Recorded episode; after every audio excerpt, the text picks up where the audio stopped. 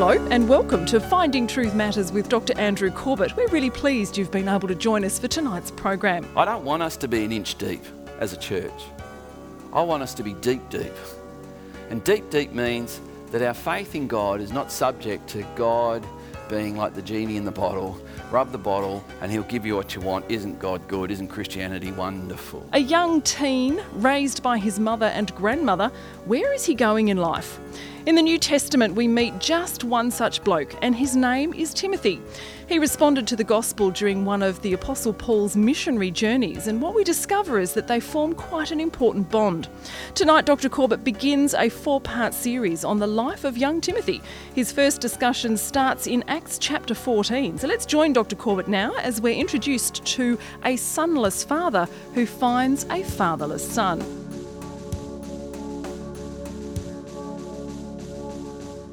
As we read about Paul, we saw that God took this man who was an opponent of Christianity, someone who was on his way to do his worst, take out more Christians. He had already killed, been responsible for the killing of Stephen, and he was now uh, enthused to continue his rampage, and he was uh, on his way to Damascus to find more Christians, and Scripture says, drag them out of their homes and have them executed for being nothing other than a Christian.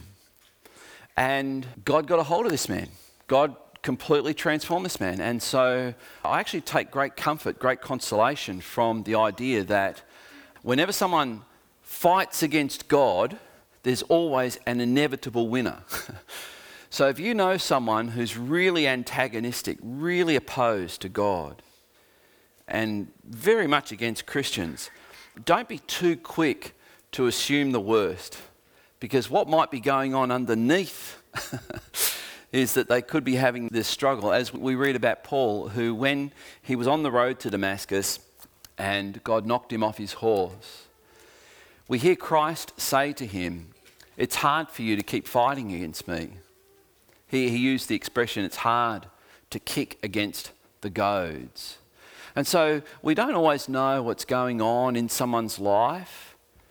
We can think they're so hard and they're so distant when, in fact, sometimes in their quiet moments alone, they are having quite a battle and quite, a, quite an exchange with the God that they deny. On seeing Paul converted, we should take great comfort that, and great hope that the, the worst opponents of Christianity in history have often been converted to Christianity. Paul's one of them. He was, well, he was the, the first serious opponent of Christianity who was converted to Christianity. Not all people come from a, a position of being opposed to religion, God, Christianity. Not all people are in that boat. Some people are raised in a religious home and yet they're indifferent to religion. Some people are raised by godly parents or godly mother or godly grandmother, or, and yet they spend their life indifferent and not really having much regard for God or the Bible or anything like that at all. And that's an example of the, the kind of conversion we're going to see in a moment. We're going to look at the life of Timothy. And Timothy if we had the time and if I was in a home group, I'd probably ask you, tell me two things you know about Timothy. And you might say, well, didn't he hang out with Paul? And yeah, he, he did. You, you, might, you might also know that he was the name of his mother and maybe even the name of his grandmother if you know your Bible trivia really well. But beyond that, we may not know too much. And I want to point out some of the little gems in Scripture that tell us who Timothy was, what he was like, and why I think it's important to have a look at his life. Because just as I've mentioned, the Apostle Paul came from a radically opposed position to become a Christian, and we could think they're the best kind of testimonies. You know, oftentimes us preachers, when we want to get a dramatic testimony in, we look for those. We look for the people who were, you know, severe drug addicts and maybe murderers and, you know, the ones that are really cool, you know, like uh, last week I was a murderer, I killed six people, but in the middle of the week I gave my life to Christ, so you should too, otherwise I might backslide. You know, those kind of, those kind of testimonies can attract a crowd. I'm not so sure they're the best testimonies. You know, the best, I, I tell you right now, the best kind of testimony I've ever heard is this. I was born to Christian parents, they love Jesus. I grew up loving Jesus. I just found it the most natural thing to surrender my life and love Jesus too. And I'm still loving Jesus. I just think, oh man, that's awesome testimony. And that wasn't Timothy's testimony. Timothy was someone who I think had some similar traits to the Apostle Paul. We've seen the Apostle Paul has, in all his writings, he makes no reference to his father at all, just doesn't reference him. And he has the traits of uh, someone who, who was disconnected from his father. And I've often found men over the years who are very disconnected from their dads end up becoming very angry. In fact, an, an interesting insight I don't normally make generalizations, but this one is actually true. Of all the most aggressive atheists that have ever existed, they've all had a disconnect, a dysfunctional relationship, or an absent relationship with their father, without exception. And you could think, oh no, uh, Richard Dawkins. There you go, Richard Dawkins uh, boy, there's a story. And it's a story where clearly he had a disconnect with his dad, clearly. And you go, well, what about Karl Marx? Karl Marx, man, oh man. And you go through all these people throughout history, and they all had a dysfunctional relationship with their dad. And Timothy was someone who had a disconnect with his dad, just as Paul did. And I'm wondering if that's what connected them both. And so, this, I'm calling this a sonless father finds a fatherless son. And I'm mindful of the German saying, which says, It's easy to become a father, it's much harder to be one. And as we look at this relationship that blossoms between these, these people, I want to take you now in this time machine. Come with me now back to the year AD 45. If Paul had become a Christian around about AD 35 or so, 33, 35, he's been a Christian now 10 years and he's been sent out by the Antioch church with Barnabas, his colleague. And you might remember that uh, Paul was a, a Turkish Jew, he was from Turkey. And I'm going to take you now into this area of Turkey. It, it, used to be called Asia Minor. And we're going to a, a particular place called Lystra. And if you don't know where Lystra is, hopefully you can make it out on the map. If you can't make it out on the map, I'm going to help you out. I'm going to make it just, just a little bit clearer. And if that doesn't help, I'm going to put an arrow right there. Does that help? so if you know your geography and you know kind of where Turkey is today, you'll get an idea of where Lystra is. And it's not too far away from where Paul himself was raised in Cilicia. So, if you've got your Bibles, you might want to follow me because I'm going to leave verses out from this reading, but you'll, you'll be able to follow along. We're in Acts chapter 14. So, this is the first missionary journey of Paul and Barnabas. And they, as you can see, the arrow is they headed off, they head west, which is more profound than most realize. You know, whenever God initiates a, a movement of redemption, a movement of rescuing people, the direction is always west. Always west. When Adam sinned, God sent him out of the east gate and set a cherubim there to guard it coming in.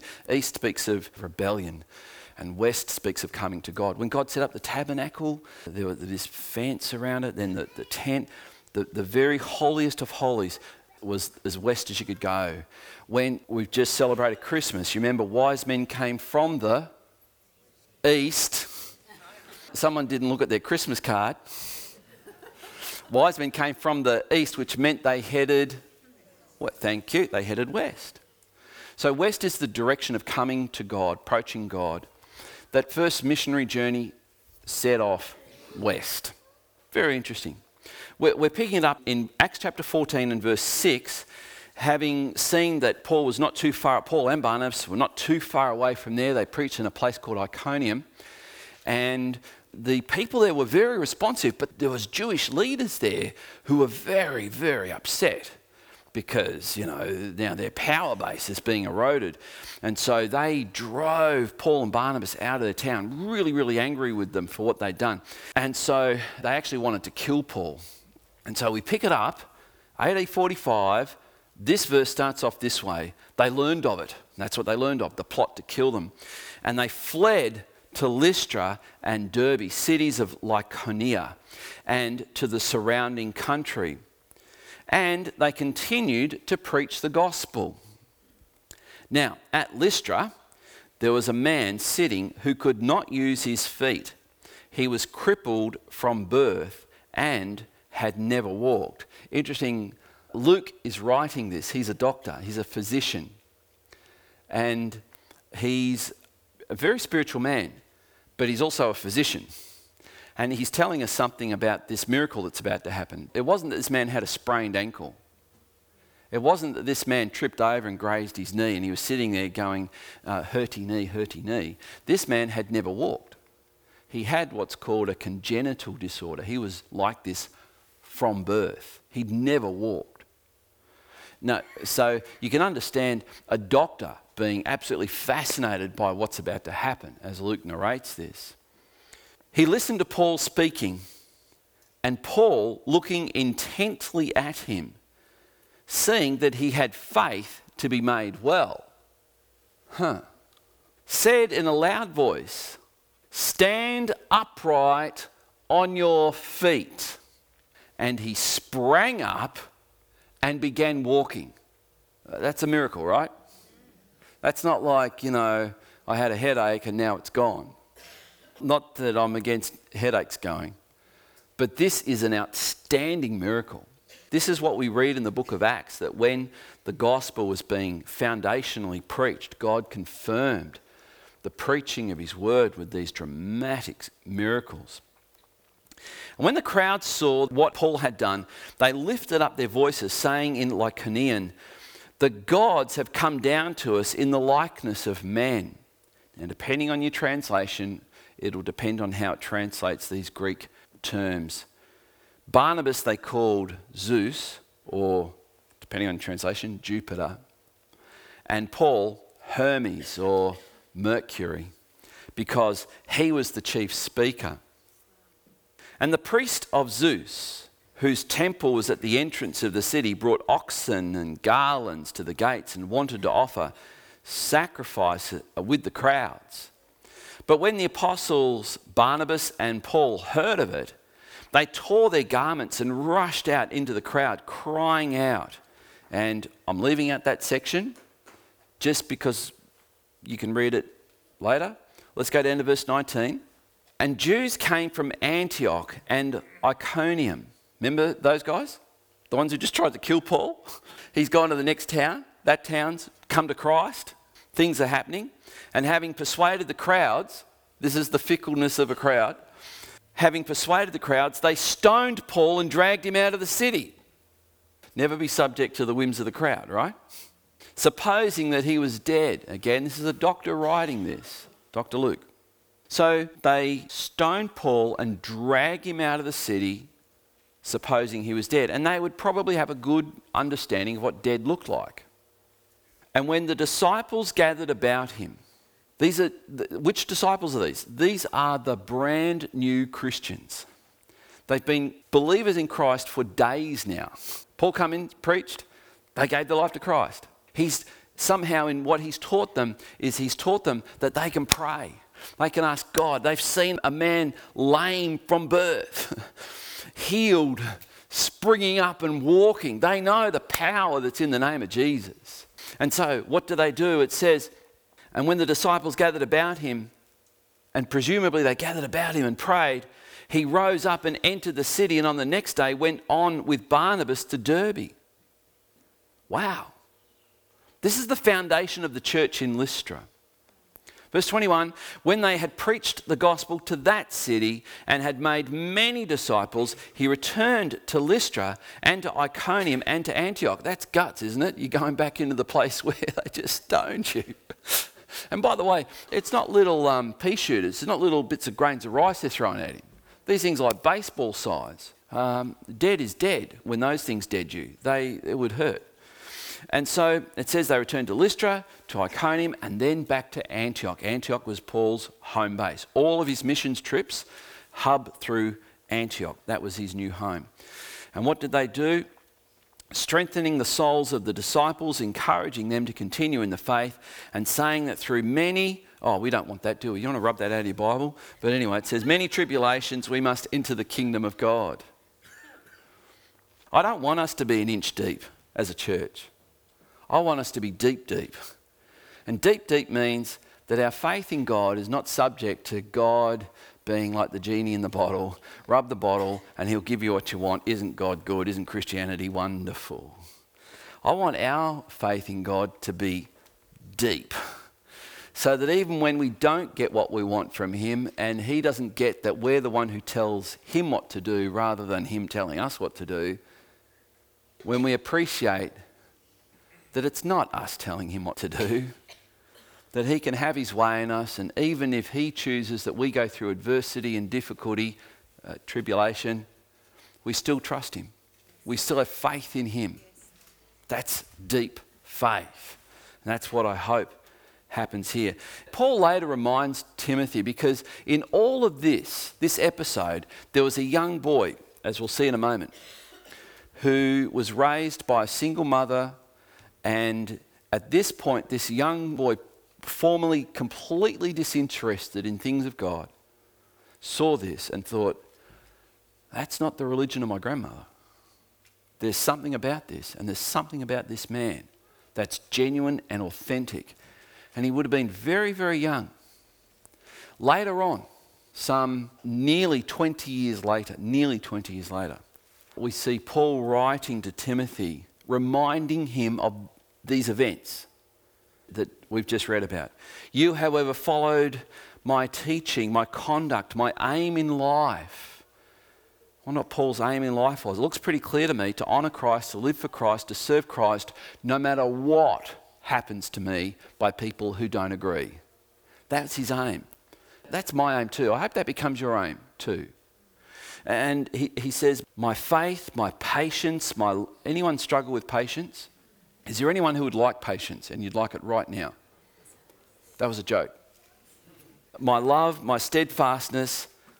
Oh, maybe we should skip over this next verse. Or maybe, maybe we shouldn't. And I'm not trying to be the doom and gloom guy. I'm actually trying to be the let's have some authentic faith guy. Because it says, My persecutions and sufferings that happened to me at Antioch, at Iconium, and at Lystra, which persecutions I endured. Yet from them all the Lord rescued me. So, this is what he reminds Timothy. He reminds Timothy of these things. I say about 20 years later, about 20 years later, because exactly 20 years later from that first missionary venture, Paul was taken in Rome and was beheaded because he was a Christian. Now, Timothy almost certainly, if not at least probably, responded to Paul's preaching when Paul preached in Lystra. And we know Timothy was from Lystra. We'll see this in a moment. And as I've mentioned, Timothy would have been a very young teenager when he became, and here's this beautiful word, disciple, one who lives with discipline. So, a disciple in the, the biblical sense means one who follows a teacher, one who follows a master, one who follows someone and they're following and they're copying. And if they step out of line, they're corrected. That's the discipline part of it. That's the word disciple. And I, will tell you now, where I'm going to end up with this is I'm going to challenge each of us to consider are we an active disciple? Are we? That's, I've told you my conclusion, where we're going to end up. But in the meantime, come back with me now. We're going five years down our, in our time machine from 45 AD. Now we're going to around about 50 AD. And I want to show you, so this is five years later, this is Paul's second missionary venture. So uh, five years later, Paul says to Barnabas, I really think we should go and strengthen those churches, those disciples that we we planted in these places. This is what we should do. And Barnabas says, Great, I'll go and grab John Mark. and Paul says, uh, No. and they have this Barney, and it's not pretty. But in the meantime, what's happened in that five year gap, something significant has happened. And the significance is that when Paul comes back, why there's a five year gap is because what Paul achieved in these Gentile towns absolutely rocked the minds and rocked the world of the Jewish Christian leaders in Jerusalem. And they said, Hang on a minute, whoa, whoa, whoa, Paul, you, you, you saying you preached to Gentiles and you just baptized them and then prayed for them to receive the Holy Spirit, and they received the Holy Spirit, spoke in tongues, and prophesied, and began, you know, like they raised you from the dead, these brand new Christians. That's not bad discipleship, is it? And Paul, uh, hang on a minute, how come you didn't make them Jews first? Paul says, because they don't need to become Jews first. And some of the Jewish Christians said, yes, they do. We had to. And so th- there was this huge, huge debate that happened. And you read about it in Acts chapter 15. It's called the Council of Jerusalem, where they all met. And interestingly, the one who chaired that council was not the first pope. Sorry, Catholics. There was no such thing as a first pope, this, by the way. It was the half brother of Christ. His name was James. And so Paul comes from that council where the council concludes, and the brother of Christ James, his younger brother, biological son of Mary, who uh, no longer can really be called the Virgin Mary because after Jesus she had at least another six children. That kind of negates that term virgin. And he, James, this guy, he says, hang on a minute, it just seems that what God is doing here is saying no one has to become a Jew first.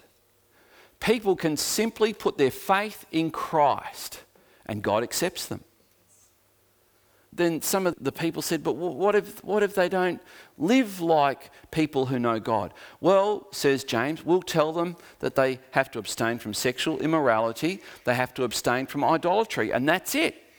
That's it. That's the two requirements. And so they sent messengers to all these churches that Paul had preached in, sent them with Paul, and said, Go and tell them it's okay. We accept you as brothers. We accept you as followers of Christ equally legitimate. So Paul heads off without John Mark, he heads off with Silas, and we see this second missionary journey. And look where he, he's kind of making a beeline straight for Lystra. So he heads up through Antioch, his home church, and heads up to where that arrow is pointing back to Lystra. And we're going to pick up the story now in Acts chapter 16, verse 1. Paul came also to Derbe and to Lystra a disciple was there. There's that beautiful word, a rich word. It's, it's just as rich as this other beautiful word called a believer. And a believer doesn't mean I believe. A believer means disciple, someone who has ordered their life according to what they believe. It's a, it's a rich word, a beautiful word. A disciple was there named Timothy, the son of a Jewish woman who was a believer, and his father was a Greek. And this is really interesting. It's just, this is Dr. Luke. And Dr. Luke, by the way, is not a Jew. The one who wrote the Gospel of Luke and the Acts of the Apostles was a Greek. And he's telling us this man was a Greek. He was like me, but he wasn't like me. Because Lucas spoke of as being someone who's the beloved physician. He's a good man, a really good man. But notice the adjectives given to Timothy's father there are none. He's a Greek. That's a noun. He's not called a good man, unlike his mother. His father is just noted as a Greek. And that's important information. I think Luke only includes it so that we, we get what happens in two verses. So we read of Timothy, which contrasts again this thing about Timothy's father. So it says his, his mother was a believer. There's a compliment. It says Timothy was a disciple. We go into verse 2 and it says this He was well spoken of by the brothers at Lystra and Iconium. So there's only one person who's not well spoken of in those two verses, and that's Timothy's father. It sounds to me like Luke's trying to tell us something. This guy was a scoundrel. And the fact that Timothy doesn't have any brothers and sisters is interesting. It means the relationship that brought about Timothy probably wasn't a long or happy one. And I think that's a reasonable deduction. Verse 3 Paul wanted Timothy to accompany him. So there's this connection. A sonless father finds a fatherless son. And he took him and circumcised him because of the Jews who were in those places, for they all knew his father was a Greek. Now, for a Jew, you become a Jew, your Jewish heritage is legitimate if you have a Jewish mother. A Jewish mother. So, Timothy was, could be considered a Jew if he had followed the ways of Jews. And the fact that we know that his father was not a God fearing man is the fact that here's Timothy, probably around the age of, see, if Timothy was 12 or 13 when he gave his life to Christ in AD 45, here we are, AD 50, so 13, 5, 18, he's probably about 18, 18 years of age, 18, 19 years of age. So the fact that he hadn't been circumcised, the rite of passage for a Jewish boy, tells us something about his dad, that his dad wasn't that interested. But it also tells me something pretty profound about Timothy. Here's an 18 year old boy subjecting himself to circumcision. And doesn't that tell you something about his heart? He didn't want to be a stumbling block. He didn't want to be someone who lived in a way that said, I don't care what people think. I don't care what they think. My heart's right with God. Know, they can think what they want. He didn't have that attitude. He had an attitude that said, Look, if me not being circumcised is going to stop Jews from accepting me as a Jew, accepting me even before I get to preach to them, then I'll just get circumcised. If that's what it takes, I'll do it. The price he would have had to pay. And it says in the next verse, and they went on their way through the cities they delivered to them the observance and the decisions that had been reached by the apostles and elders who were in Jerusalem. So I told you about that Jerusalem council. So now Timothy, the roughly 18 year old, is accompanying Paul. Uh, this is AD 50, so we're talking about uh, Paul, who would have been around about 50 years of age himself. So, uh, probably the, an appropriate age for a father and son relationship. And it goes on and says, so the churches were strengthened in the faith and they increased in numbers daily. So Timothy would have seen Paul preach, heard Paul preach. He would have been there watching him go. And then almost certainly Paul would have had Timothy preach as well, an 18 year old preach. So he's learning how to do this from quite a young age. And over the years, this relationship bond between Paul and Timothy grew into what Paul describes as a father son dynamic, a father son relationship. We read, you might, if you take notes, you might want to note this. 1 Corinthians chapter 4 and verse 17. We read Paul describing Timothy like this For this reason I've sent Timothy to you, who is my dear and faithful son in the Lord. He will remind you of my ways as I teach them everywhere in every church. That's pretty, that's really profound. Here's Timothy bringing the epistle to the Corinthians. And Paul says, Here is my faithful son in the Lord. And he is going to deliver it to you and he's going to preach to you.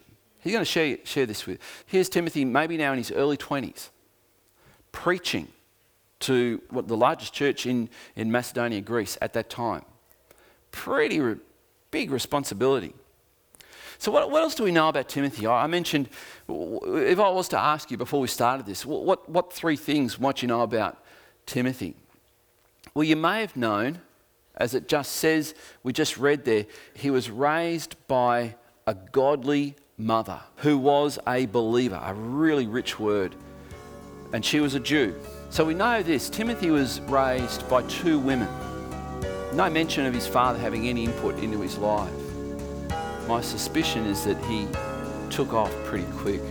For a CD copy or premium download of tonight's discussion, please go to our website findingtruthmatters.org and select Timothy Part 1 from our online store. As we've heard tonight, young Timothy, a fatherless son, was raised by his mother and grandmother but developed an important relationship with the Apostle Paul, who would mentor and disciple him as he grew in his faith. Have you ever considered who is it that's discipling you? More from Dr. Corbett next week with Timothy, part two. Dr. Corbett is pastor of Legana Christian Church and president of ICI Theological College Australia. We look forward to joining you again at the same time next week for another Finding Truth Matters.